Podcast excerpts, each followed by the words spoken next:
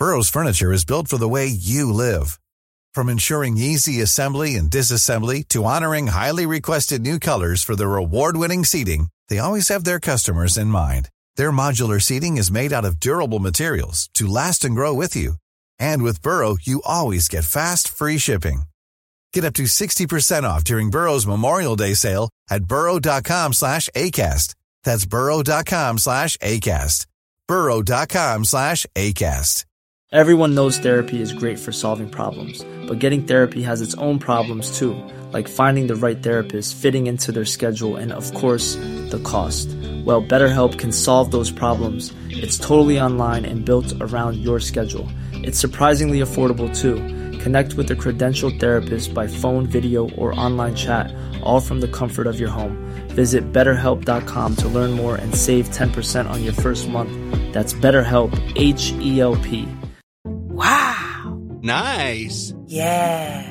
What you're hearing are the sounds of people everywhere putting on Bombas socks, underwear, and t-shirts made from absurdly soft materials that feel like plush clouds. Yeah, that plush. And the best part? For every item you purchase, Bombas donates another to someone facing homelessness. Bombas. Big comfort for everyone. Go to bombas.com slash ACAST and use code ACAST for 20% off your first purchase. That's bombas.com slash ACAST. Code ACAST.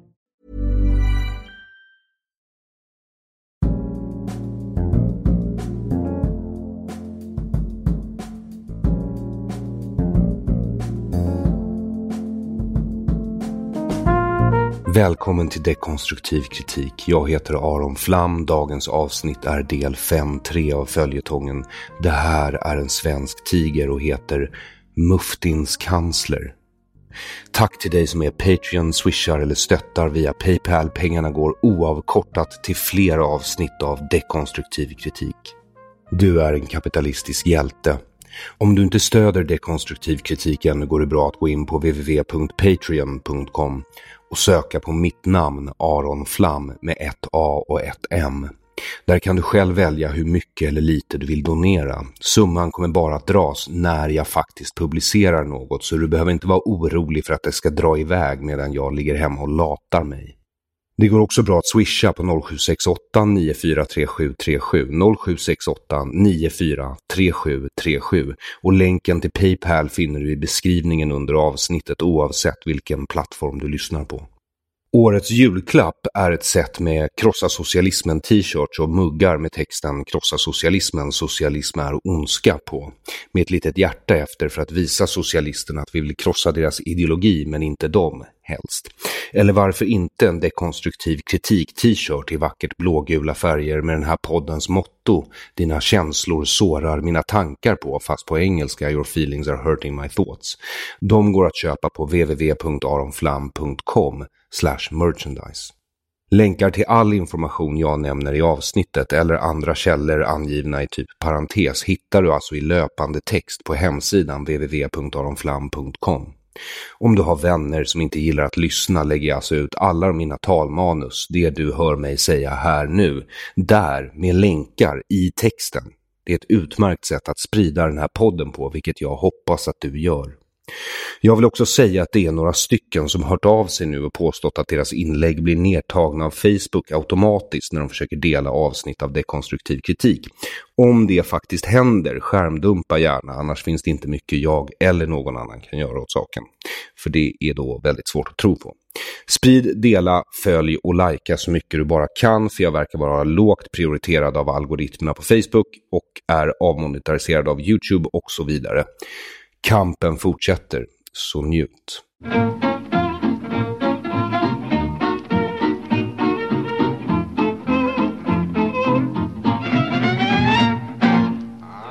Stockholm den 18 november 2018 enligt den gregorianska kalendern är det debatt på Kulturhuset.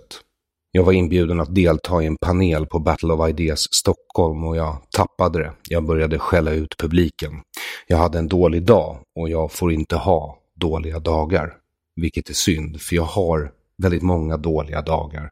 Jag är oerhört frustrerad. Jag ville verkligen inte misslyckas. Det var första gången jag var inbjuden till Battle of Ideas. Jag har sett klipp från dem som de har i London och de brukar vara väldigt bra. Men det är verkligen inte första gången jag bjuds in för att tala om någon variant på det mycket uttjatade temat kan man skämta om allt. I det här fallet var det någon lös formulering om satirens tillstånd i en allt mer absurd värld. Mina medpalinister var mycket duktiga, särskilt Andrew Doyle som satt bredvid mig. Inget att klaga på där således. Till och med Kajsa Ekis Ekman verkar vettig om man bara lyssnar på hennes engelska uttal istället för orden som kommer ur hennes mun. Min poäng är i alla fall att vi inte har satir i Sverige. Jag lyckades inte få fram det på ett bra sätt. För bristen på reaktion från publiken och misstron från panelen fick mig att misströsta en smula och då blev jag arg. Jag ber om ursäkt för det. Det är det sämsta sättet att förmedla information till någon som är passivt aggressiv på och dessutom oförmögen att bära skuld. Men när jag inte når fram så blir jag förtvivlad. Jag borde gråta men jag gråter inte, jag blir arg. Det är inte pedagogiskt som sagt, men om jag ska försöka vara pedagogiskt kanske det hjälper om du föreställer dig att jag gråter varje gång jag blir arg. Eller att jag bara är ett offer för destruktiva maskulinitetsnormer. Det är ett sånt där skämt som är roligt för att du tror att det är sant. Skälet till att jag anser att vi inte har satir i Sverige är flera, men de främsta är för att humor överhuvudtaget ska kunna göras måste minst två komponenter till. Att känna sig själv, det är nummer ett, och att ha en viss distans till sig själv eller den kännedomen man har om sig själv. Du kan inte få den andra utan den första och den första utan distans är inte tillräcklig för humor. Och sen sa jag att det är omöjligt att göra humor i Sverige för att humor, precis som demokrati, kräver en välinformerad publik. För det måste man kunna fatta rationella beslut, vilket en individ bara kan göra om den förstår skillnaden mellan korrelation och kausalitet och förstår skillnaden på en normalfördelning och sin egen upplevelse. Så skadar det ju inte om man tror på saker som sanning, fakta och den vetenskapliga metoden. Åtminstone att de är de bästa verktyg vi har kommit på hittills för att kunna säga någonting om hur verkligheten faktiskt är beskaffad. Dessvärre har den svenska kulturen blivit övertygad om att inget av de där krångliga grejerna är nödvändiga och att det bara är att känna sig fram lite i tillvaron. För att lindra de dåliga nyheterna med några som är ännu värre så har vår statstelevision gjort ett dåligt jobb med att skildra just verkligheten. Samtidigt som de gjort ett väldigt, väldigt bra jobb med att dölja verkligheten. Efter nyår tar de också äntligen av sig masken och erkänner att det är en skatt, så det vore ju schysst om alla kunde erkänna att statstelevisionen knappast är att räkna som oberoende eller frivillig. Hyckleriet är alltså en smula frustrerande det också. Och det är knappast som att det här har föregåtts av en debatt. Den 22 november så debatteras det i Opinion Live, men Opinion Live är inte ett riktigt debattprogram. Skälet till att jag säger det, det är för att dels så är beslutet redan fattat, så att ha en debatt efter att beslutet har fattats, det är ju inte en debatt eftersom beslutet har fattats. Debatt har man ju för att komma fram till vilket beslut som ska fattas. Så det är konstigt att ha debatten efter att beslutet är fattat. Det är allt jag säger. Det blir lite mer som en stund där folk får ventilera sina känslor. Du vet, säga att de är ledsna för att eh, farbror staten har begått ett politiskt övergrepp på mina rättigheter och min demokrati. För det andra så är ju inte Opinion Live ett debattprogram därför att en debatt har en väl avgränsad frågeställning och debatt har aldrig väl avgränsade frågeställningar. Opinion Live är ett tv-format som är utvecklat för att debatt ska undvikas. Så man slänger ut ett gäng lösa formuleringar och saker som kanske eller kanske inte riktigt är frågor. Och sen så får folk prata och sen så då går det ju liksom inte att komma fram till en slutsats om man inte har en väl avgränsad fråga. Så det är andra skälet till att Opinion Live inte är en riktig debatt. Och Jan Helin, när han går ut och säger att det inte finns några bevis på att public service skulle vara vänstervridet, så ljuger han därför att Kent Asp har eh, gjort undersökningar som tyder på att journalistsympatierna på public service är utpräglat vänster eller Miljöpartiet som är vänster. Och det är därför förtroendet för SVT och SR är högst inom vänstern. Att han står där och ljuger på det här sättet är ren Hugo Chavez-TV. Det här är patetiskt. Och argumentet att public service inte skulle vara en inskränkning av yttrandefriheten eftersom jag kan sitta och säga det jag säger, det är faktiskt inte sant. Om du har den största megafonen och den megafonen är så stor att den dränker ut nästan alla andra megafoner så att de inte kan överleva utan bidrag, för det är vad som händer, då skapas en utträngningseffekt. Ljudet från din megafon är så högt att det dränker ut alla andra ljud. Vill man skapa ett informationsmonopol i praktiken är det faktiskt en dubbel seger. Inte nog med att du har den största megafonen, den är så stor att andra megafoner blir beroende av ditt stöd för att kunna fortsätta sin verksamhet. Att kunna tysta andra genom utfrysning eller genom att blåsa i vuetsuelor är inte yttrandefrihet. Det är en inskränkning i andras yttrandefrihet. Precis som att organiserade anmälningskampanjer inte är den fria marknaden. I alla fall inte om dessa kollektiv får finansiering eller annat stöd av en politisk organisation eller rörelse. Det är inte fri marknad. Det är politisk entryism i den fria marknaden. För att vara ännu mer exakt, det är en politisk attack på den fria marknaden och det fria ordet. Som grädde på moset är alla journalistutbildningar sedan länge stöpta i samma form för att skapa samma typ av yrkesperson. Jag skulle kanske använda ordet yrkesman, men jag vill inte ljuga för dig. Utbildningarna är inte oberoende annat än på papper och knappt ens där med statlig jämställdhetsintegrering i full effekt. Vilket gör det väldigt svårt att kommunicera, för jag har talat om de här sakerna i mer än 15 år nu och det går inte. De mest grundläggande delarna är liksom inte på plats. Och det beror delvis på public service. Och jag vet att det jag säger kommer få mig att låta galen. Jag tror inte att det här är en konspiration, det vill jag att du ska veta. De här sammanfallande symptomen är inte konsekvensen av att människor har konspirerat. Men det är inte heller ren slump. Individerna som lagt fram och fått igenom de här förslagen har inte konspirerat att göra det. Snarare är det en blandning av inkompetens, okunnighet, en stor portion arrogans och att de alla tillhör mer eller mindre samma ideologi. En ideologi som leder människor till felaktiga slutsatser, slutsatser som i slutändan taget tillsammans avskaffar demokratin. Så jag ska försöka vara så pedagogisk jag kan, inte för att vara nedlåtande, felet är som sagt mitt, jag kan bättre. Eller jag tänker i alla fall försöka med en liknelse. Om kulturen är som en multisjuk döende patient på ett operationsbord är det komikerns jobb att hålla honom vid liv.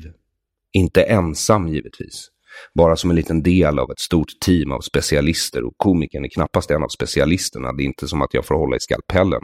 Jag vet inte hur det står till med hjärtat. Jag hoppas verkligen inte att det är en rak linje på deras monitor. Men det är inte mitt jobb att hålla reda på, som tur är.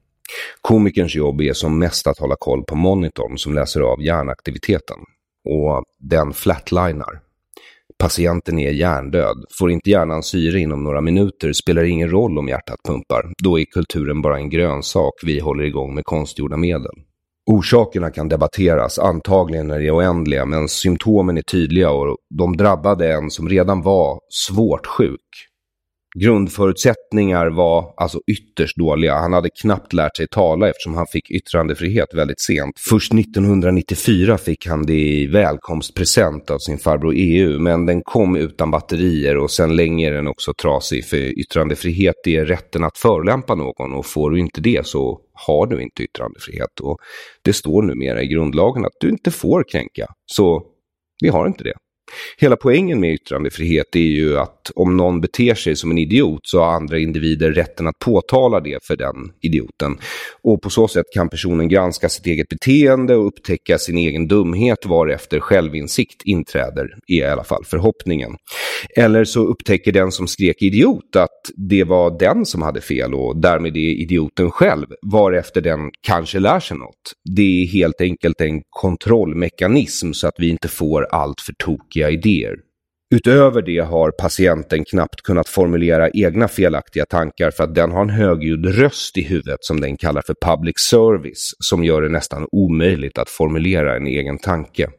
Senaste året har den också drabbats av flera sammanbrott av det juridiska systemet som sträcker sig som ett nätverk av fina trådar genom kroppen. För att stävja sammanbrottet sattes helt fel åtgärder in.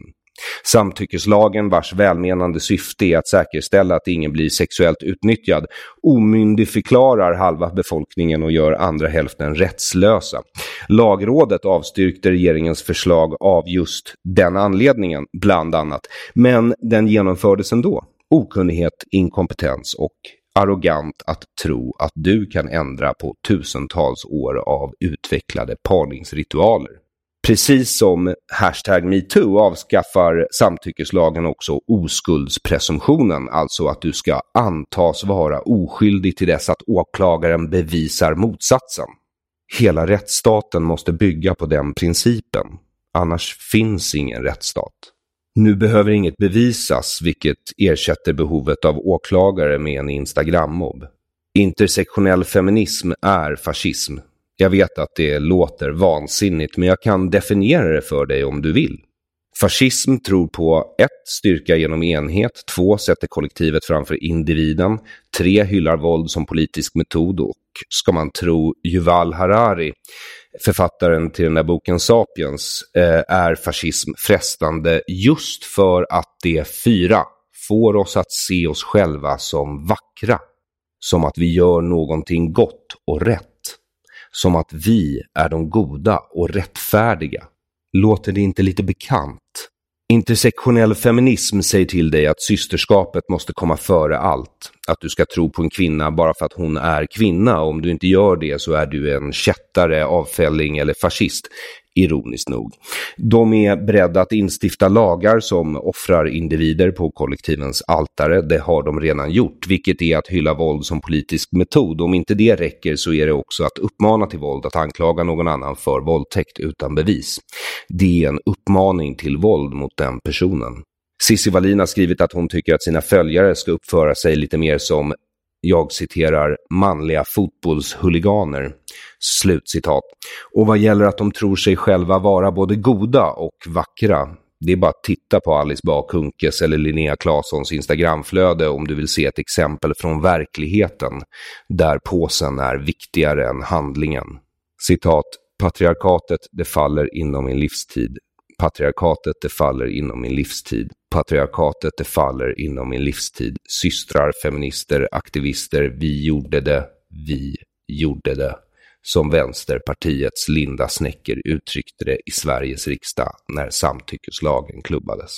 Som Vänsterpartiets Linda Snecker uttryckte det i Sveriges riksdag när samtyckeslagen klubbades. Herr talman, patriarkatet faller inom min livstid. Patriarkatet faller inom min livstid. Patriarkatet, det faller inom min livstid. Systrar, feminister, aktivister, vi gjorde det. Vi gjorde det. Hon Vi... tror att hon gör någonting bra när hon krossar rättssystemet. Hon tror att hon är god. Hon är övertygad om att det här är lösningen på problemet med sexuella trakasserier och våldtäkter. Den lösning som människan har skrikit efter ända sedan den första våldtäkten. Den har Linda Snecker och hennes kamrater nu äntligen löst. Tänk att det var så enkelt okunnighet, inkompetens, en arrogans så stor att jag rodnar och så tillhör hon också Vänsterpartiet, ett parti som numera är intersektionellt fuckat. Klippet kan du hitta på advokatfirman Debassos Facebook-sida som jag också länkar till på www.aronflam.com. Lägg där till en utredning som föreslår att äganderätten avskaffas. Okej, förlåt, det är för hårt formulerat. En utredning som föreslår att kommuner ska få beslagta mark utan att ge ersättning till den som äger marken. Stöld alltså. Det är inte illvilja per se, mer okunnighet, inkompetens och givetvis ideologi. I det här fallet socialism som föreskriver att det är rätt av staten att stjäla medborgares privata egendom. Utredningen är beställd av Miljöpartiets Peter Eriksson och författad av Vänsterpartiets Nooshi Dadgostar. SOU 2018 67 blev sen så dålig att Peter Eriksson vägrade att befatta sig med den. Alltså Peter Eriksson vägrade att befatta sig med den. Så dålig blev den här SOUn. De flesta artiklar jag hittar om det går på Norsis linje att Peter Eriksson inte vill stöta sig med byggherrar för att han sitter i deras ficka och det är möjligt att det är sant. Endast en jag hittar tycker att det är principiellt fel att stjäla från privatpersoner. Och det är en åsiktstext. Jag länkar till den också på www.aronflam.com. Visst, den kanske inte går igenom, men äganderätten har urholkats gradvis under decennier. Sverige är redan ett samhälle som genom höga skatter och lagar som ger staten rätt att beslagta mark skickar signalen till medborgaren att din egendom inte först och främst är din. Den tillhör alla, vilket staten givetvis vanligtvis tolkar som sig själv. Utredningen utlystes i augusti. Endast en person tillsattes, en vänsterpartist född 85 med nästan ingen erfarenhet, som sagt, Nooshi Dadgostar. Utredningen är skriven i vi-form för att ge intrycket av att tunga experter har vägt in. Den var klar redan i oktober, alltså på nästan ingen tid, för det är mestadels klipp och klistra 500 sidor. Det här hade blivit dödsstöten. Har du inte rätt att äga, då har du ingen rätt. Då finns det ingen demokrati. Vilket varenda journalist hade huggit på om de nu var riktiga journalister. Även om den inte går igenom, hur fan kom den till annars? Om arbetarrörelsen ska kunna kräva av högern att de ska mota sina egna galningar i grind kan de inte låta vem som helst sköta en statlig utredning om att upphäva äganderätten, vilket är precis vad de har gjort. Att det är skottpengar på judar enligt svensk lag är inte heller betryggande. Skottpengar är en för hård formulering. Judiska församlingen i Stockholm kallar den för citat märklig på sin hemsida Belöningen gäller ju faktiskt bara under speciella omständigheter. Om du är från Västbanken och Gaza, eh, alltså de områden som Sverige kanske har erkänt som staten Palestina sedan 2014 som enda västland och har sökt asyl i Sverige men fått avslag. Då kan det löna sig att försöka elda ner en synagoga eller ett judiskt hem någonstans. För då får du din utvisning upphävd. Japp. Av de tre som åtalades för brandbombningen av synagogan i Göteborg, och åtalet var inte brandbombning med försök att döda, utan det var grov skadegörelse och liknande, var en migrant från den av Margot Wallström och Socialdemokraterna erkända staten Palestina. Han dömdes till fängelse och utvisning i tingsrätten. När han överklagar till hovrätten ändrar de inte fängelsestraffet men upphäver utvisningen. För att Israel kan ha intresse av att hämnas på mannen. Det är bara att byta ut ordet Israel mot ordet judarna så förstår du hur absurt det här är. Detta trots att han skulle utvisas till Palestina. Det är ju ett land som Sverige erkänner som ett självständigt land. Det skulle i så fall vara palestinska myndigheten eller Hamas som har ansvar för mannens säkerhet.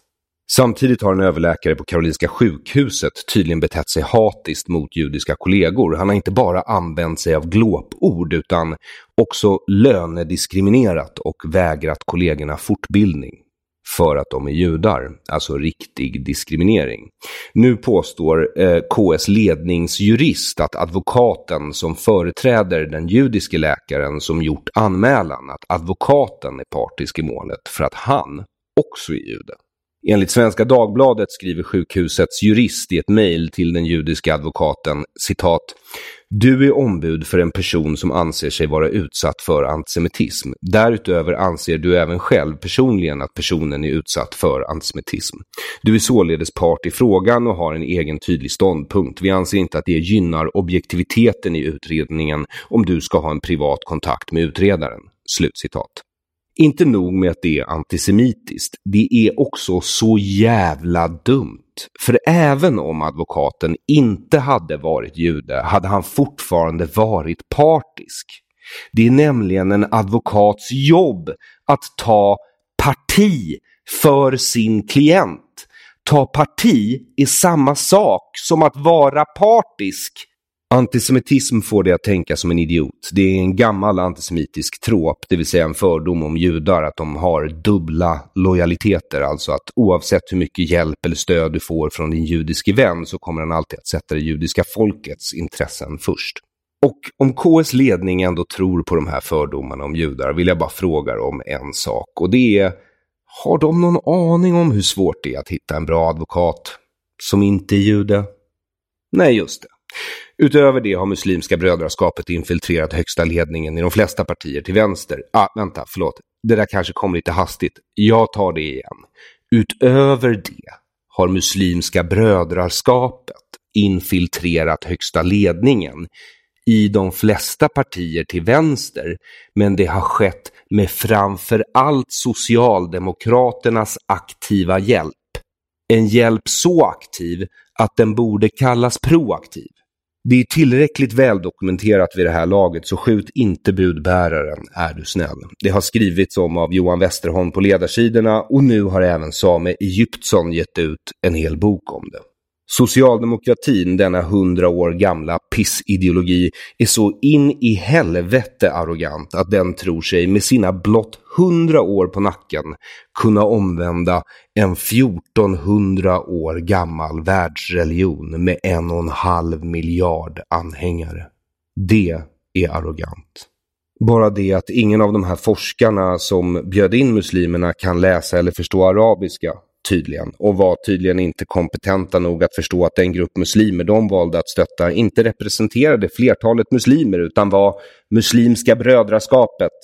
Arrogansen, okunnigheten och inkompetensen är så monumental att man blir imponerad och en smula matt.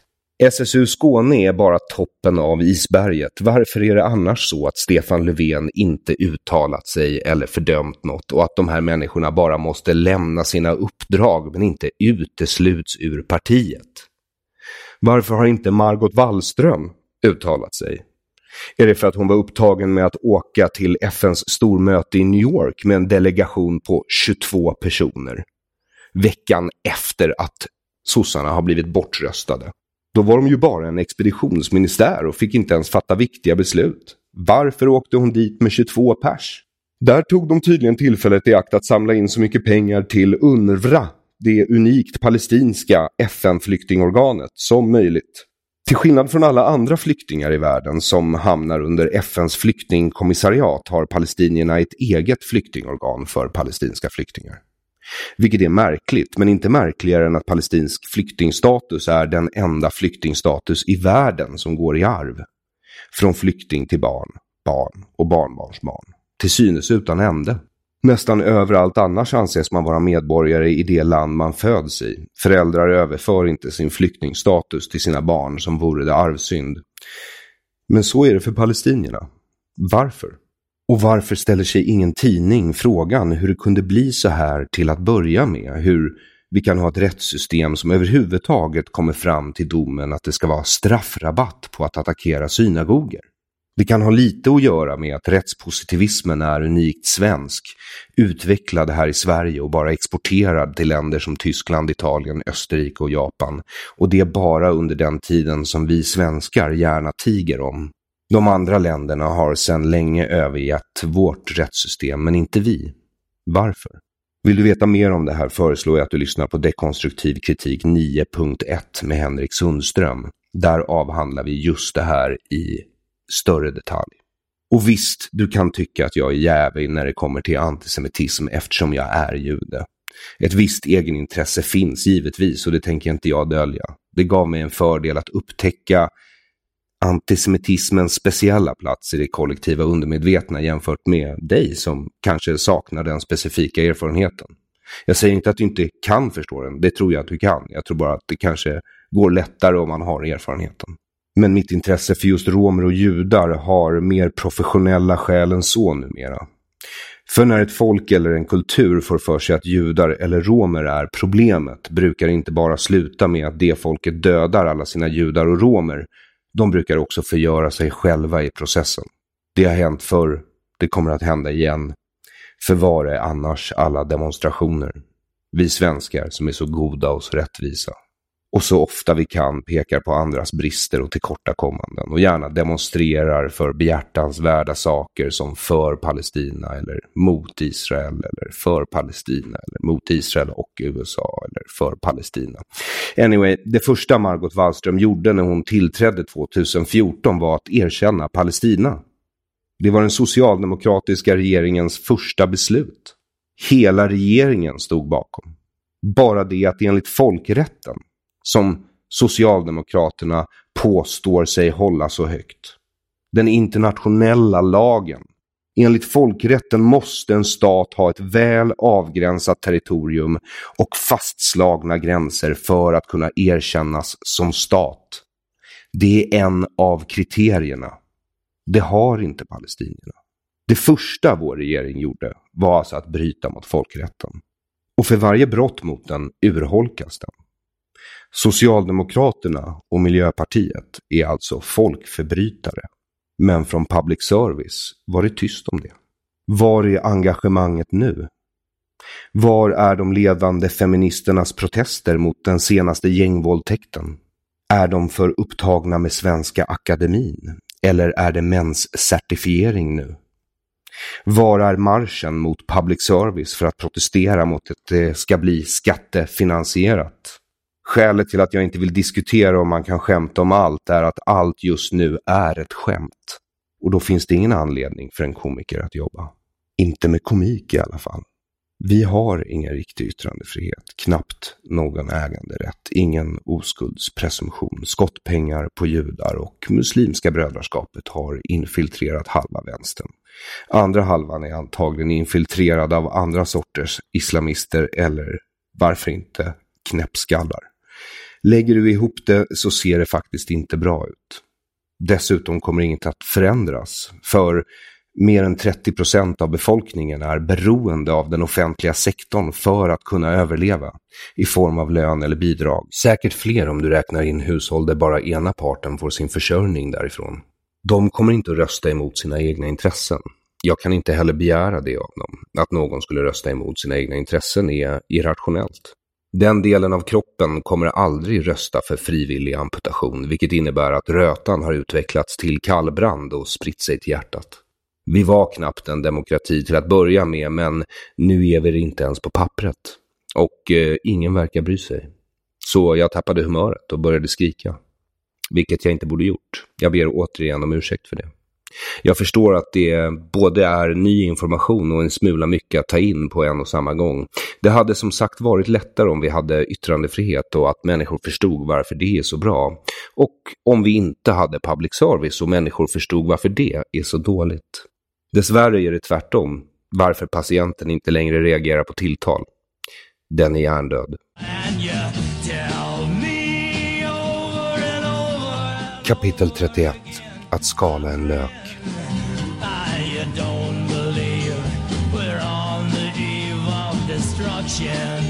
Upproret 1936 till 1939 kallas för den arabiska generalstrejken. Men utöver en faktisk strejk som stänger affärer, fabriker och vägar arrangerade araberna också attacker mot judar och den engelska administrationen i mandatet. Peelkommissionen var en kunglig kommission ledd av Lord William Robert Wellesley Peel. Om du föreställer dig en man i smala randiga byxor, hög hatt och vaxad mustasch är du mitt i prick.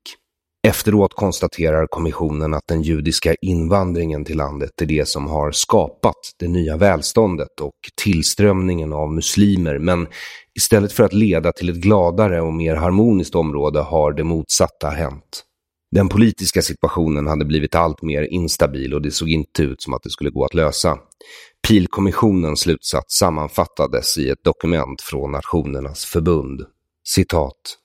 En okuvlig konflikt har uppstått mellan två nationella samfund inom de smala gränserna av ett litet land. Där finns ingen gemensam grund att stå på. Deras nationella aspirationer är inkompatibla.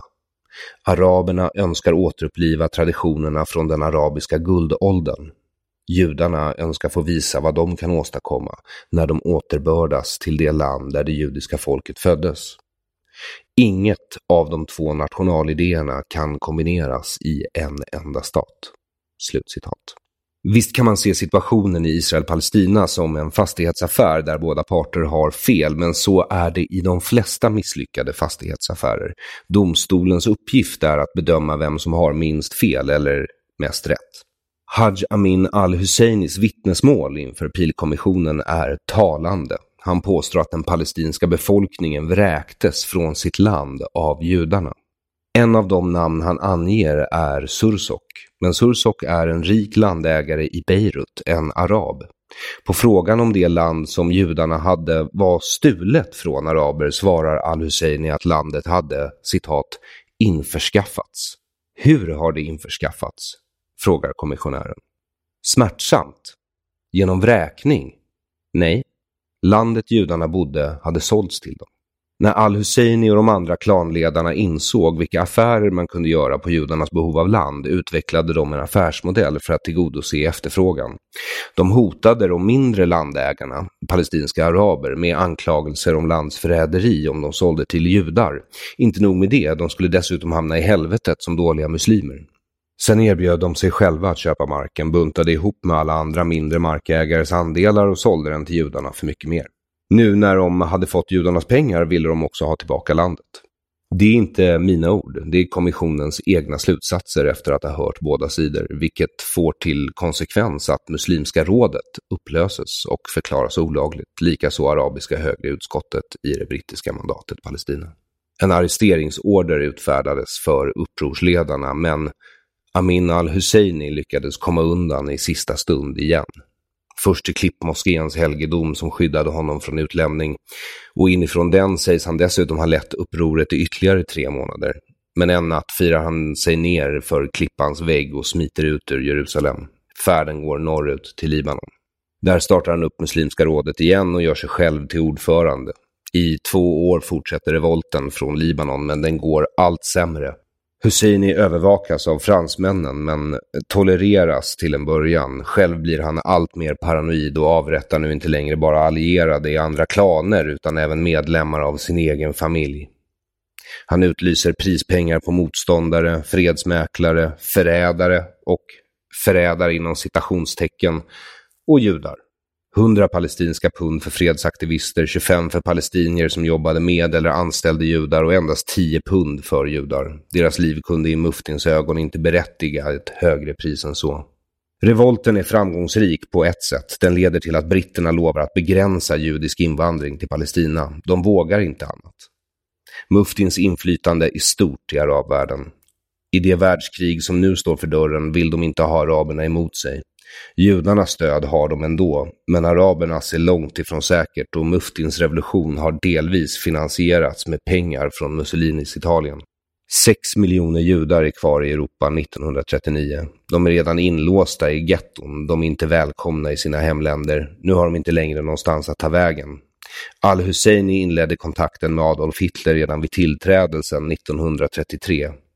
Han skickade sina varmaste gratulationer till det nya jobbet som rikskansler. Kontaktförsöken fortsatte.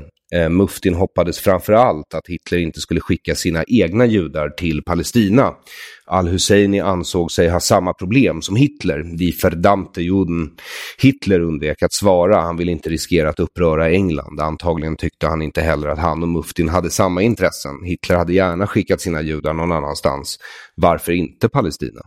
Den slutgiltiga lösningen som skulle bli förintelsen var ännu inte ett faktum, även om Europas judar länge hade varit rättslösa och inskuffade i getton. Efter att upproret i Palestina hade kvästs 1939 reste Amin al-Husseini till Irak.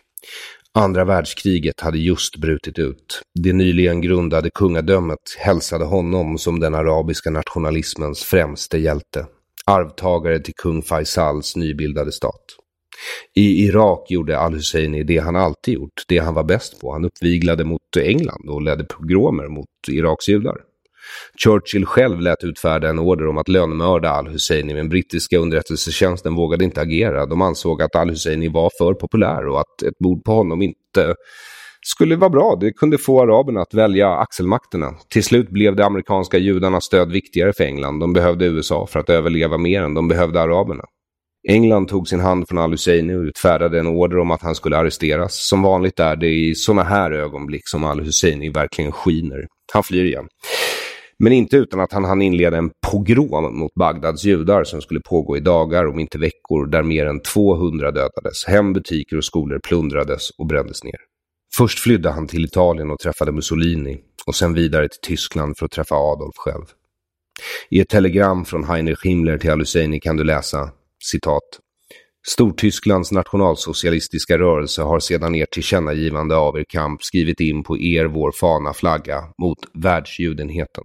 Ni har därför redan alltid, med särskild sympati av de frihetsälskande arabernas kamp, framförallt i Palestina, förföljelse förföljt de judiska inkräktarna. Erkännandet av denna fiende och den gemensamma kampen mot den fienden bildar den fasta bas, den naturliga förbundenheten mellan det nationalsocialistiska Stortyskland och de frihetsälskande mohammedanerna i hela världen. I den meningen överlämnar jag åt er på årsdagen av Balfourdeklarationen mina hjärtan Everyone knows therapy is great for solving problems, but getting therapy has its own problems too, like finding the right therapist, fitting into their schedule, and of course, the cost. Well, BetterHelp can solve those problems. It's totally online and built around your schedule. It's surprisingly affordable too. Connect with a credentialed therapist by phone, video, or online chat, all from the comfort of your home. Visit betterhelp.com to learn more and save 10% on your first month. That's BetterHelp H E L P. Burrow is a furniture company known for timeless design and thoughtful construction and free shipping, and that extends to their outdoor collection. Their outdoor furniture is built to withstand the elements, featuring rust-proof stainless steel hardware, weather-ready teak, and quick-dry foam cushions. For Memorial Day, get 15% off your Burrow purchase at burrow.com slash ACAST and up to 25% off outdoor. That's up to 25% off outdoor furniture at burrow.com slash ACAST. Hjärtligaste hälsningar och önskar för det lyckosamma genomförandet av er kamp till den säkra slutsegern. Reichsführer Heinrich Himmler. Slutcitat. Muftin blev Tredje rikets radioröst i den arabisktalande världen. Hans huvudsakliga arbete bestod i att göra propaganda gentemot araberna via radio och text för att uppmana till uppror mot britter eller franska kolonialherrar. Det finns en anledning till att Mein Kampf och Sions vises protokoll ännu idag är bästsäljare i boklådor från Alexandria till Konstantinopel. Utöver propaganda hjälpte han Tredje riket med råd och tips om förintelsen som han självklart hyllade. Han hjälpte till att rekrytera muslimer till SS och grundade en bosnisk SS-division tränad för att påbörja förintelsen i Palestina så fort Rommel vann mot Montgomery i Nordafrika, vilket Rommel som tur är inte gjorde. Citat. Juden är islams fiende. Det är han som dödade profeten Muhammed. Det är nödvändigt att araberna som helhet och muslimerna i synnerhet driver ut judarna från arabländerna. Det är den bästa lösningen. Det är samma lösning som användes av profeten Muhammed för 1300 år sedan. Versaillesavtalet var katastrofalt för Tyskland och araberna. Men Tyskland vet hur man blir av med judarna. Det som förenar oss med tyskarna är att tyskarna aldrig skadat muslimerna och att de slåss mot vår gemensamma fiende, judarna. Men framför allt, de har äntligen löst judeproblemet för gott. Tiden arbetar mot judarna, även om de allierade hjälper dem. Slutcitat. Efter kriget blev han tillfångatagen av fransmännen.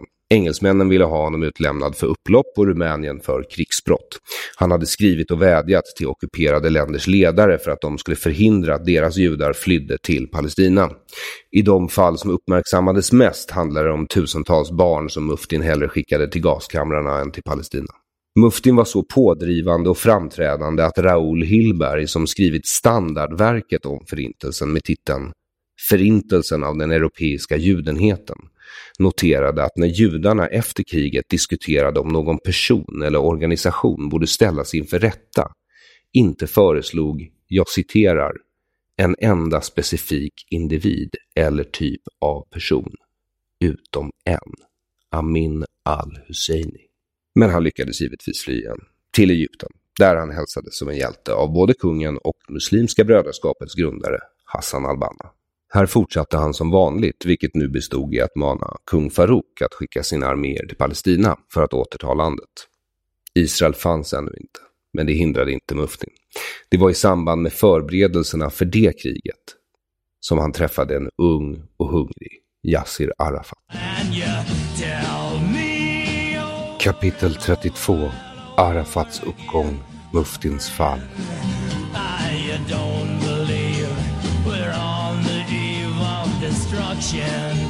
Citat. Det palestinska folket finns inte. Skapelsen av en palestinsk stat är bara ett medel för att fortsätta kampen mot Israel och för vår arabiska enighet. Det är ingen skillnad på jordanier, palestinier, syrier och libaneser. Det är bara av politiska och taktiska skäl som vi idag talar om ett distinkt palestinskt folks existens.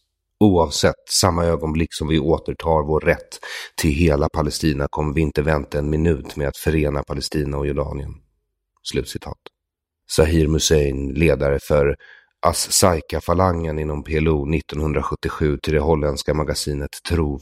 Det finns inga bevis för att Yasser Arafat ska ha varit nazist, annat än att han jobbade för en person som alltså var nazist.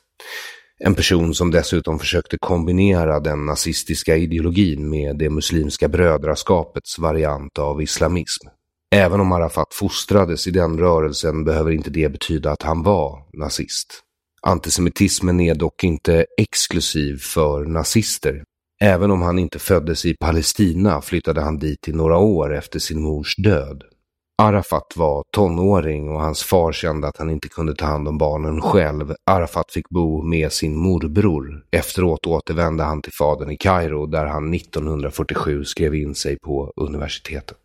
Tanken var att han skulle bli ingenjör men redan under studenttiden blev politiken det han ägnade sina dagar åt. Han ställde upp i val till studentorganisationen på universitetet och senare till Palestinska studentförbundet. De träffades genom Muslimska brödraskapet, den organisation som hade välkomnat al-Husseini som en hjälte. Även om Arafat senare i livet själv förnekade medlemskap lockades han i sin ungdom av Ikvan, idén om att muslimska bröder förenas genom sina band till den centralarabiska sekten Wahhabi. Förnekandet av medlemskap är i sig inget konstigt eftersom Muslimska brödraskapets yttersta mål är att ersätta den stat den lever i med en islamistisk sådan, vilket i sin tur brukar dra till sig infiltratörer från diverse säkerhetstjänster och andra typer av myndigheter. Omstörtande verksamhet är aldrig populärt bland de som kan komma att störtas, av förklarliga skäl. Oavsett om han var medlem eller inte verkar han fått stöd av rörelsen när han valdes till studentordförande vid King Fouad University i Kairo. Eftersom islamismen gick hand i hand med idén om panarabismen lämnade han universitetet när kriget bröt ut 1948. Vissa källor säger att han smugglade vapen åt muftins palestinska armé. Andra att han och de andra idealistiska studenterna skickades tillbaka av egyptisk militär för att deras brist på träning gjorde dem till en fara, framförallt för sig själva.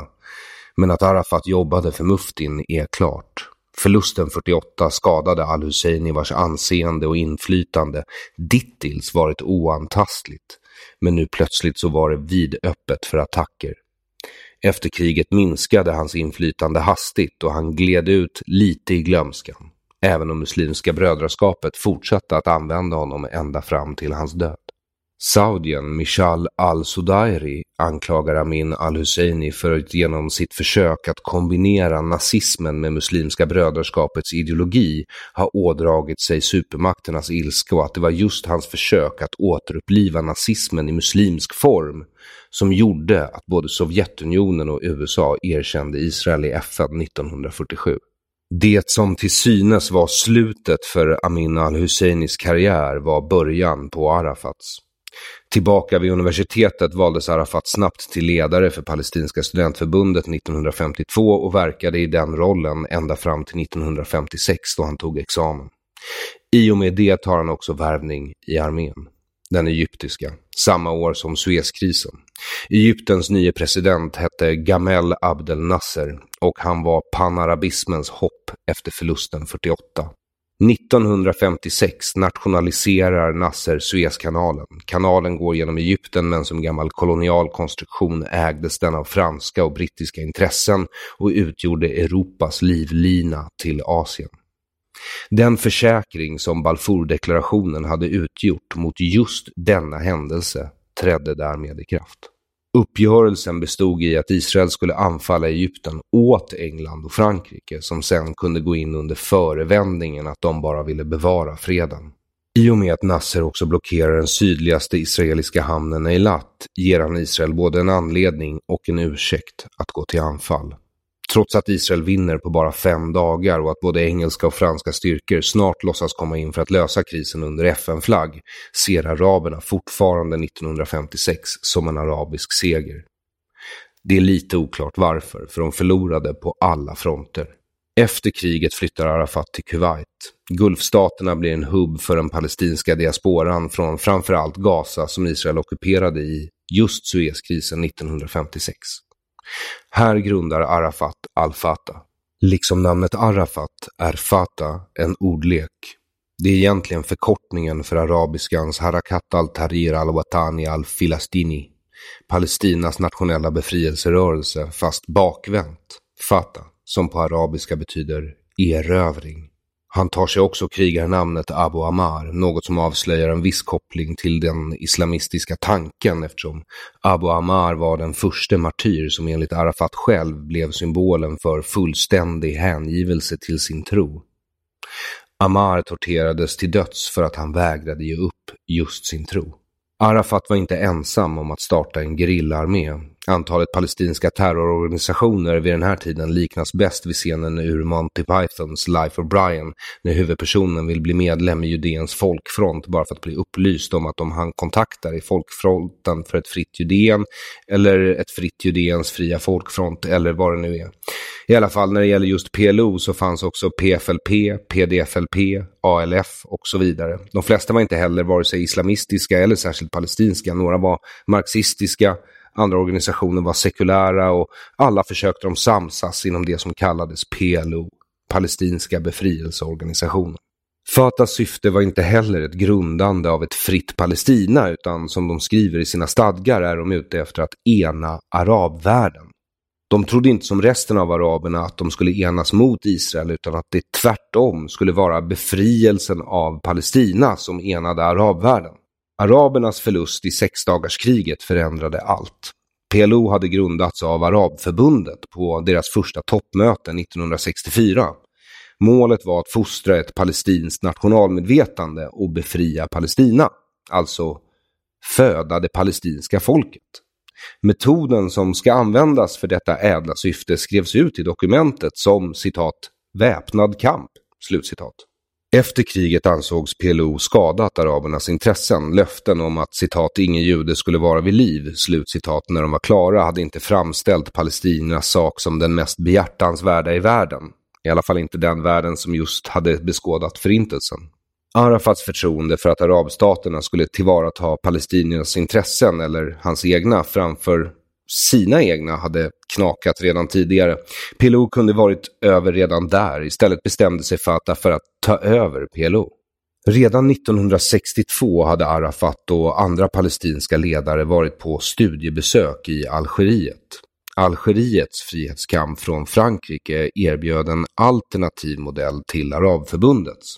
Själva kärnan i Algeriets framgång var att kampen hade vunnits i den politiska arenan, inte på slagfältet. Rådet Arafat fick av Boumediens nya kommunikationsminister var att han skulle göra fienden större än Israel. Den nya fienden skulle vara Israel och världsimperialismen. Israel skulle utmålas som en imperialistisk koloni istället för ett av flera folks rättmätiga krav på området. Det är inte utan att man anar Rysslands hand i bakgrunden när den palestinska befrielsekampen plötsligt ska liknas vid andra frihetskamper som den för Vietnam. Det kan låta rimligt men det är helt olika krig. Vietnam var dels en frihetskamp från kolonialism men det var också ett inbördeskrig mellan vietnameser, väsensskilt från konflikten mellan judarna och araberna som är mellan olika folk och pågått i årtusenden. Algeriet blev avgörande för den palestinska befrielsekampen. Det var i Alger som Fatah öppnade sitt första utlandskontor. Det var genom Boumedienne som Arafat fick tillgång till kommunistiska revolutionära rörelser i resten av världen. Söder om Algeriet i Afrika fanns det gott om kommunistiska gerillor och vänskapen öppnade också till kontakter med det kommunistiska Kina och Kuba. Även om Arafat nu lierade sig med terrorrörelser i Asien, Latinamerika och Afrika övergav han aldrig sina kontakter med den islamistiska världen. Pengar, vapen och träning började nu komma även från Kina och Kuba utöver det stöd som Fatah redan fick från saudiska kungahuset. När till sist även Nasser gav PLOs nya image sin välsignelse kunde Sovjetunionen erkänna PLO. I och med det förenades den arabiska världen med den revolutionära vänstern. För Arafats Fatah var det här en enorm seger. För det var inte bara pengar, vapen och träning som Sovjetunionens beskydd innebar. Det innebar ju också politiskt beskydd och tillgång till Rysslands enorma propagandamaskin under kalla kriget. Det här föranledde PLO att öppet skriva om sina stadgar. De deklarerade nu att deras mål var en demokratisk stat där judar och palestinier levde sida vid sida. Bara det att läser du det finstilta så står det att de judar som får bo kvar är de som bott där i tusentals år och då under en arabisk stat. De europeiska judarna som hade invandrat från Balfourdeklarationen 1917 och framåt skulle fortfarande citat likvideras Slutcitat. Så man kan ha en viss förståelse för att de flesta israeler inte hoppade på möjligheten som ett seriöst erbjudande. Särskilt inte som inget arabland var demokratiskt, något de fortfarande inte är. Det ska dessutom tilläggas att i arabiska betyder inte demokrati att staten är sekulär. Alla arabländer hävdar att islam är statsreligion. Det är bara det att de diktatorer som styr just nu kanske inte är riktigt så islamistiska som oppositionen. Med tanke på att PLO dessutom hyllade kommunistdiktaturen Kina, kommunistdiktaturen Kuba, kommunistdiktaturen Ryssland som sina demokratiska förebilder kan man undra vad de hade för syn på demokrati överhuvudtaget. När PLO anklagades för att ha övergett panarabismen för en snäv nationalism blev svaret att de såg ett fritt Palestina som grunden för en arabisk federation. Och fortfarande inget erkännande av Israel. 1968 års PLO var trots fanfarerna inte särskilt annorlunda från 1964 års PLO, men den avgörande skillnaden var att det var Yassir Arafats Fatah som nu kontrollerade organisationen och inte Arabförbundet. Trots detta lyckades Arafat med Algeriets hjälp liera sig med den europeiska extrema vänstern. Att Nasser hade flera gamla nazister anställda som propagandister eller att al-Husseini fortfarande försökte representera den palestinska saken verkade inte längre nu här på 60-talet påverka någonting. Efter sexdagarskriget sågs Israel inte längre som den svagare parten i konflikten. Kriget hade börjat efter att palestinsk gerilla i åratal genomfört terrorräder inne i Israel från sina läger i Jordanien, Libanon och Syrien. Värdländerna hjälpte dessutom gärna till. Syrien hade under våren regelbundet bombarderat israeliska byar från sina positioner i Golanhöjderna. När Israel svarade med att skjuta ner syriska stridsflygplan drogs Egypten in i konflikten. Eftersom Nasser gjorde anspråk på att företräda idén om panarabismen, han var liksom panarabismens ansikte, kunde han inte visa sig svag, inte för de andra arabländerna och beordrade FN-trupperna som bevakade freden på Sinaihalvön, det landområde som skiljer Israel och Egypten åt, att lämna området. Han beordrade FN därifrån samtidigt som han mobiliserade sina trupper. Av någon anledning uppfattade Israel det som ett direkt hot och anföll. Sex dagar senare hade judar världen över rörts av bilder på israeliska trupper vid klagomuren. För araberna däremot var kriget en katastrof. I Egypten ledde det till Gamel Abdel Nassers avgång. Det markerade också slutet på den panarabism som trodde sig kunna enas mot Israel och födelsen för den panarabism, islamism och socialism som trodde sig kunna ena hela världen när Israel inte längre fanns. Kapitel 33 Vår bästa tid är nu.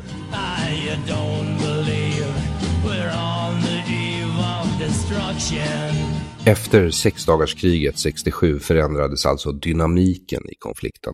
Från storskaliga krig vände sig nu araberna till de två vapen de hade kvar, terror och olja. Västbanken, som fram tills dess hade varit ockuperat av Jordanien, och Gaza, som fram tills dess varit ockuperat av Egypten, var nu i israeliska händer. Eftersom PLO nu var en befrielserörelse som vilken som helst i tredje världen som kämpade mot imperialistiskt förtryck borde den alltså nu befria dessa områden genom gerillakrigföring. Dessvärre är Västbanken och Gaza inte särskilt stort.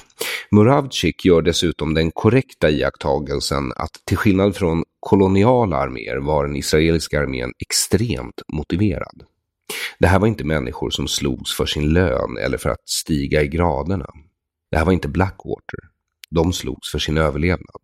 De araber som bodde på Västbanken var dessutom inte helt övertygade om att de föredrog PLO framför israelerna. Helst hade de nog sett att de åter härskades av det jordanska kungahuset som det hade varit innan kriget, eller ottomanerna innan dess. Det är mycket svårt, för att inte säga helt omöjligt, att bedriva gerillakrigföring i större skala utan aktivt stöd från stor del av civilbefolkningen, som i Vietnam. Nej, då är du snarare att betrakta som inget mer än ett beväpnat gäng om du inte har stöd av civilbefolkningen. Metoden är också förvillande lik brottslingars eftersom det inte fanns mycket annat för PLOs förband att göra än att smyga in i Israel och döda civila. Arabvärlden då, liksom ännu idag, hyllas fortfarande pogromerna mot judar i Palestina på 20 och 30-talet. Att det var civila, kvinnor, gamla och barn är en del av charmen med berättelserna i den här delen av världen. Det var slaget vid Karame 1968 som gav Arafat det anseende som krävdes för att ta över PLO. Arafat hade bestämt att Fatahs högkvarter skulle förläggas till den jordanska staden Karame, vilket också gjorde staden till en måltavla för den israeliska militären som fått i uppdrag att hämnas en attack mot en skolbuss med barn som dödat två och skadat 28 den 18 mars samma år, alltså 1968.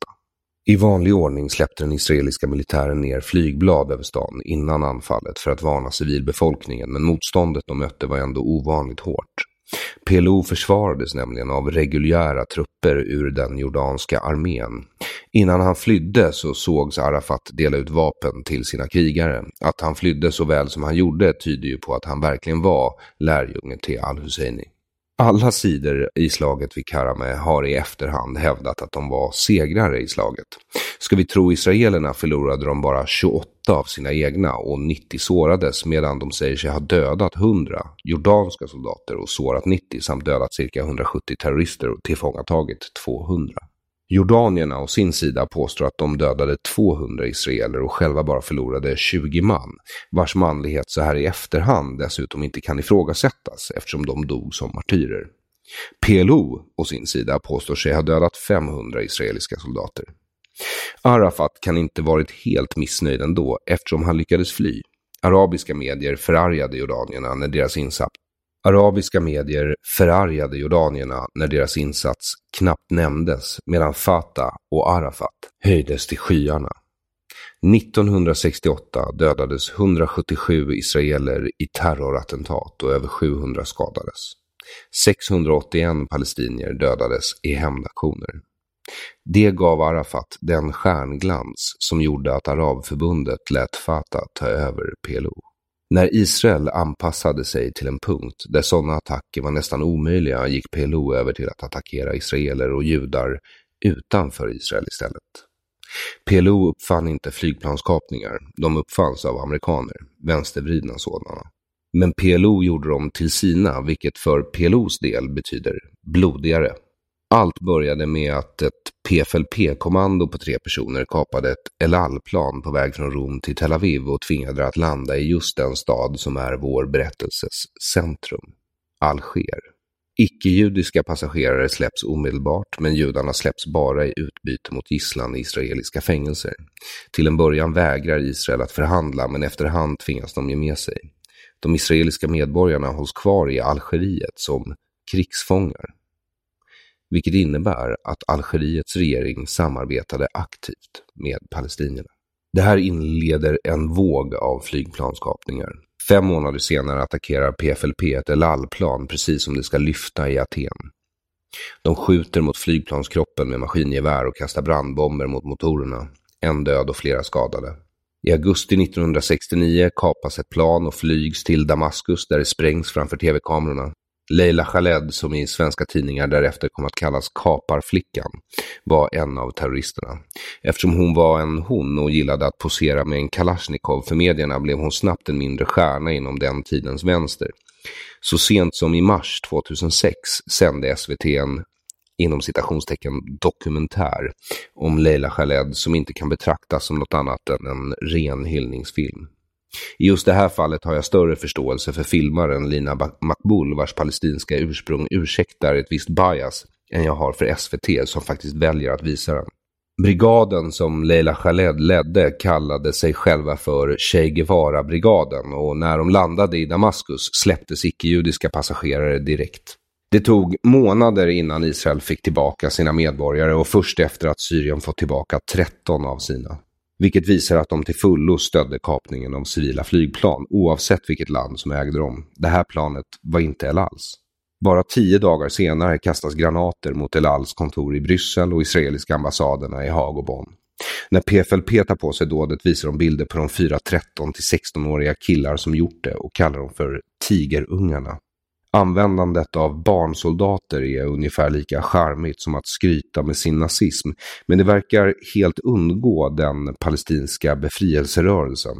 De drog sig inte heller för att döda andra länders medborgare i attackerna. I en attack mot El Als kontor i Aten, även den här med handgranater, skadades 14.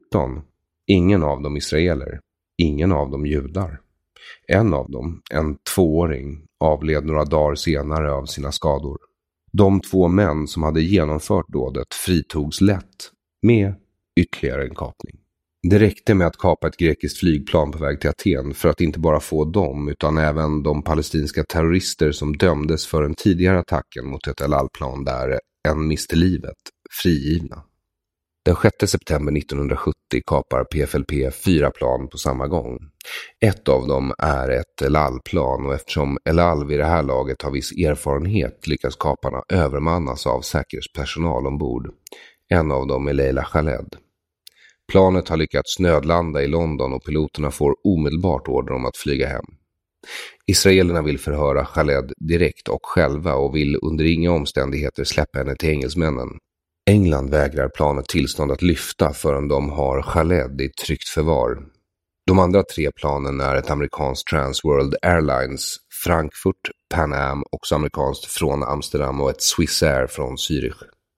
Två flygs till Jordanien, en avlägsen flygbana mitt i den jordanska öknen som kontrolleras av Arafats PLO. Det tredje planet flyger till Kairo och bara några dagar senare kapas ytterligare ett plan och flygs till den flygbana i öknen dit de första två landar. Kravet för det här planet är frigivningen av Leila Khaled. Den 12 september sprängs alla tre plan i luften. Sedan sexdagarskriget har PLO blivit en stat i staten i Jordanien. Till skillnad från Libanon, Syrien och Egypten som har behållit sina palestinier i flyktingläger och låtit flyktingstatusen gå i arv från generation till generation det som är unikt för just den palestinska flyktingstatusen och inte gäller något annat folks flyktingar i världen, där du oftast blir medborgare i det land du föds i. Men kung Hussein har, till hans heder, låtit en del av flyktingarna från kriget bli medborgare och palestinska araber utgör nu två tredjedelar av Jordaniens befolkning. Efter slaget vid Karameh 68 strömmade dessutom till nya rekryter och PLO etablerade träningsläger för vad som såg ut att bli början på en egen reguljär armé. Med självförtroende från äran som östs över dem efter Karameh börjar de mer och mer uppträda som att det är de som styr Jordanien. Två mordförsök som kungen misstänkte PLO för bara senaste månaden innan det här bidrog inte till grannsämjan. Kung Hussein hade fram till den 12 september varit för rädd både för PLOs styrka och för arabstaternas fördömanden för att våga sätta emot, men sprängningen av de tre planen på jordansk mark blev stråt som bröt kamelens rygg, om du ursäktar vitsen. Den 16 september förklarade kung Hussein undantagstillstånd och det blev inledningen på vad som i arabisk historieskrivning kallas för Ailul al-Aswad, svarta september. PLOs terrorism hade utlöst ett arabiskt inbördeskrig. Syrien skickade in sin militär till stöd för PLO. Israel ställde sin armé till kung Husseins förfogande. Till allas förvåning verkade kung Hussein inte behöva någon hjälp. De nya rekryterna som PLO tränat höll inte måttet. Tusentals palestinier dog och minst 600 syrier. PLO slängdes ut ur Jordanien och Arafat flydde till Libanon där han snart var i full fart med att störta regeringen i det landet och dirigera terrorattacker mot Israel. I september 1972 dödade en terrorgrupp med det rätt fantasilösa men kommunikativt effektiva namnet Svarta September elva israeliska idrottsmän i OS-byn i München. Av de åtta terroristerna överlevde bara tre. Ingen rättvisa han skipas. De satt inte inne mer än någon månad innan en kapning av ett tyskt flygplan satte press på tyskarna. Tysklands statsminister Willy Brandt gav sig direkt. Och de befriade terroristerna kunde flygas från Zagreb till Tripoli i Libyen där de välkomnades som folkhjältar. I slutändan avslöjades att Svarta September egentligen varit Fatah hela tiden.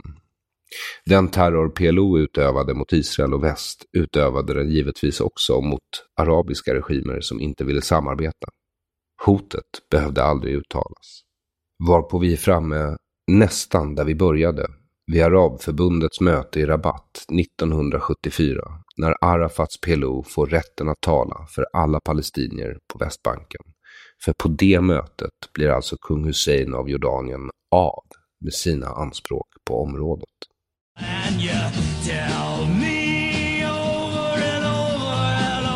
Intermezzo.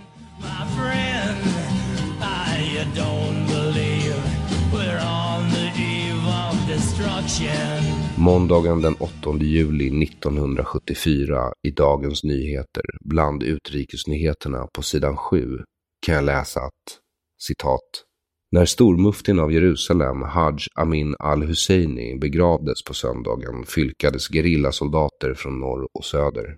De var tungt beväpnade när de skulle hedra stormuftin som av den gerillatrogna al-Maher kallats alla palestiniers fader. Såväl PLOs ledare Yasser Arafat som andra framstående gerillaledare var där. Stormuftin begravdes på de palestinska martyrernas begravningsplats i Beirut, där dammiga gerillamedlemmar i jeepar kommit ner från sina gömställen för att hylla honom. Slutcitat. Det är begravt i en artikel om våldet mellan israeler och palestinier. Nedanför artikeln har Dagens Nyheter däremot skrivit en dödsruna över al-Husseini. Rubriken lyder citat anstiftade uppror och terror. Slutcitat. Den är skriven av Richard Haas, som brukade kallas Dick Haas, och bilden visar ett porträtt på Al-Husseini. Han ser lika glad ut som vanligt. Turbanen är lika vit och lika hårt virad. Ögonbrynen är så bågformade att de ger hans ansikte ett lätt uttryck av ständig förvåning och parat med den oskyldiga blicken och det ständiga leendet ger det honom ett uttryck av blid mildhet. I bjärt kontrast till rubriken då. Citat. Haj Amin al-Husseini är död och begravd. Se ovanstående artikel. Han kallade sig självsvådligt för stormufti av Jerusalem, en muslimsk religiös titel som hans sex månaders teologiska utbildning och vanor knappast räckte till för, men som under decenniernas gång fick stor politisk och propagandistisk betydelse.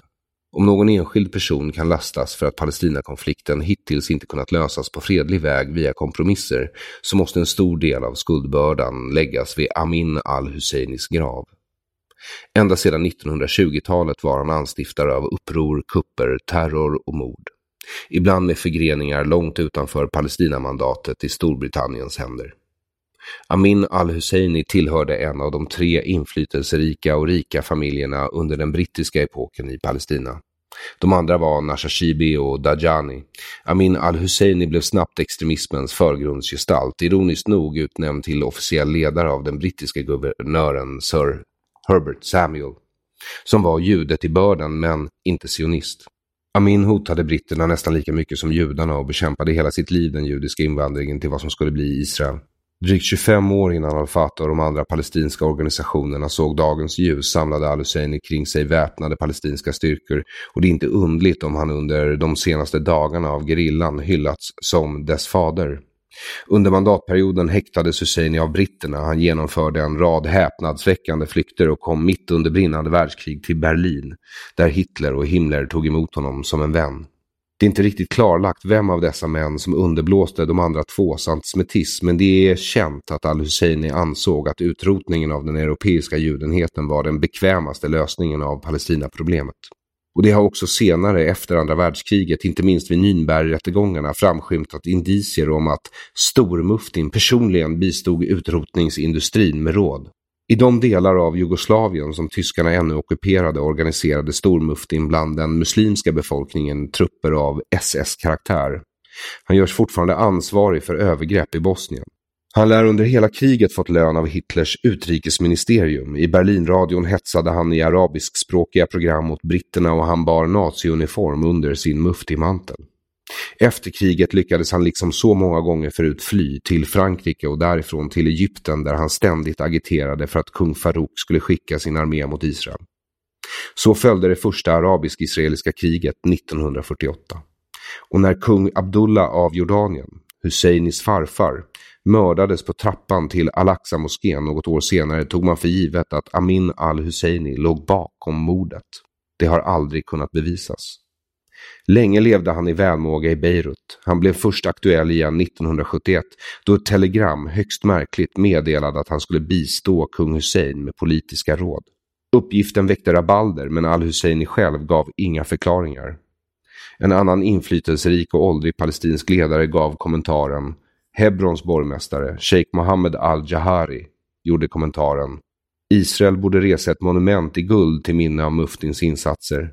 Ty det är Haj Amin som vållat den split och de motsättningar som fortfarande finns mellan oss araber. Men en sak är säker. Israel kommer aldrig lyssna på det rådet. Slutcitat. Jag läste nu alltså hela dödsrunan som den var publicerad i Dagens Nyheter. För det första kan vi konstatera att Richard Haas, som författat dödsrunan, inte verkat särskilt förtjust i citat stormuftin, slutcitat. Om inte annat verkar det så eftersom han konsekvent sätter citationstecken runt ordet stormuftin. Att Dick Haas, som författat runan, inte är på arabernas sida i konflikten är tydligt. Man kan tycka att det verkar märkligt att störa sig så mycket av alla de saker som Amin al-Husseini gjort på just hans brist av religiösa meriter men vill man avslöja en bedragare är det alltid bäst att syna den titel han använder för att presentera sig. Att konsekvent sätta hans titel inom citationstecken visar vad han egentligen är. En bedragare. En lurendrejare. För det andra kan vi konstatera att det här hände i juli 1974 och var tillräckligt stort för att hamna i tidningen i Sverige. Så oavsett om du håller med Dick Haas om al-Husseinis livsgärning eller inte så är det också klart att det fanns människor i Sverige som visste vem Muftin var. Han var inte okänd. Olof Palme var statsminister. Han måste vetat. Han måste i alla fall ha haft folk omkring sig som visste. Det hade ju stått i tidningen bara några månader innan han första gången ska träffa Yassir Arafat. Tack för att du har lyssnat på Dekonstruktiv kritiks Det här är en svensk tiger del 5.3 Muftins kansler. Tack till dig som är Patreon, swishar eller stöttar via Paypal. Pengarna går oavkortat till fler avsnitt av dekonstruktiv kritik. Du är en kapitalistisk hjälte och tack för att du låter mig jobba. Om du inte stöder dekonstruktiv kritik ännu går det bra att gå in på www.patreon.com och söka på mitt namn, Aron Flam. Där kan du själv välja hur mycket eller lite du vill donera. Summan kommer bara dras när jag faktiskt publicerar något. Så du behöver inte vara orolig för att det ska dra iväg medan jag ligger hemma och latar mig. Det gör inte jag. Det går också bra att swisha på 0768 943737 0768 943737 och länken till Paypal finner du i beskrivningen under avsnittet oavsett vilken plattform du lyssnar på årets julklapp, chanukka-present och chrismukka-gift är ett set med Krossa Socialismen t-shirts och muggar med texten Krossa Socialismen, socialism är ondska på. Eller varför inte en dekonstruktiv kritik-t-shirt i vackert blågula färger med den här podcastens motto, dina känslor sårar mina tankar, fast på engelska.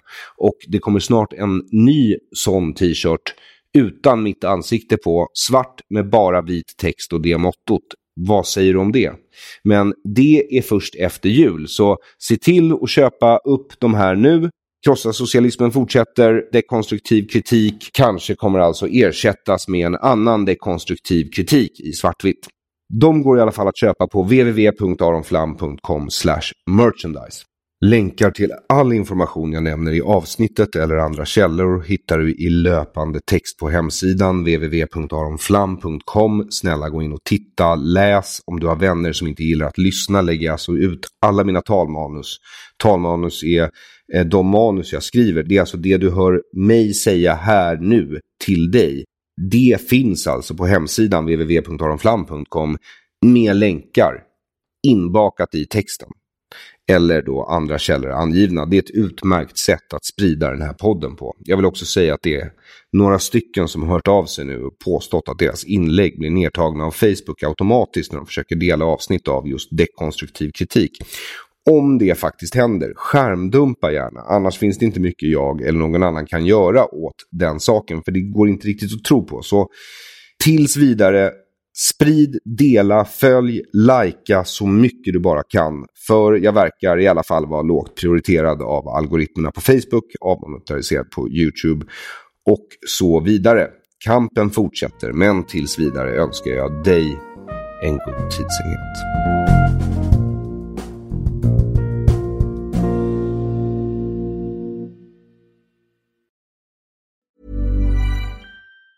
Hey, it's Danny Pellegrino from Everything Iconic.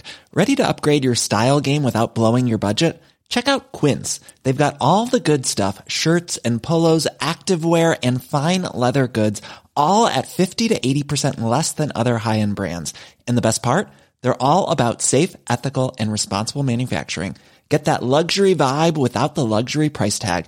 Hit up quince.com slash upgrade for free shipping and 365 day returns on your next order. That's quince.com slash upgrade. Planning for your next trip? Elevate your travel style with Quince. Quince has all the jet setting essentials you'll want for your next getaway, like European linen, premium luggage options, buttery soft Italian leather bags, and so much more. And is all priced at 50 to 80% less than similar brands. Plus, Quince only works with factories that use safe and ethical manufacturing practices. Pack your bags with high-quality essentials you'll be wearing for vacations to come with Quince. Go to quince.com/pack for free shipping and 365-day returns.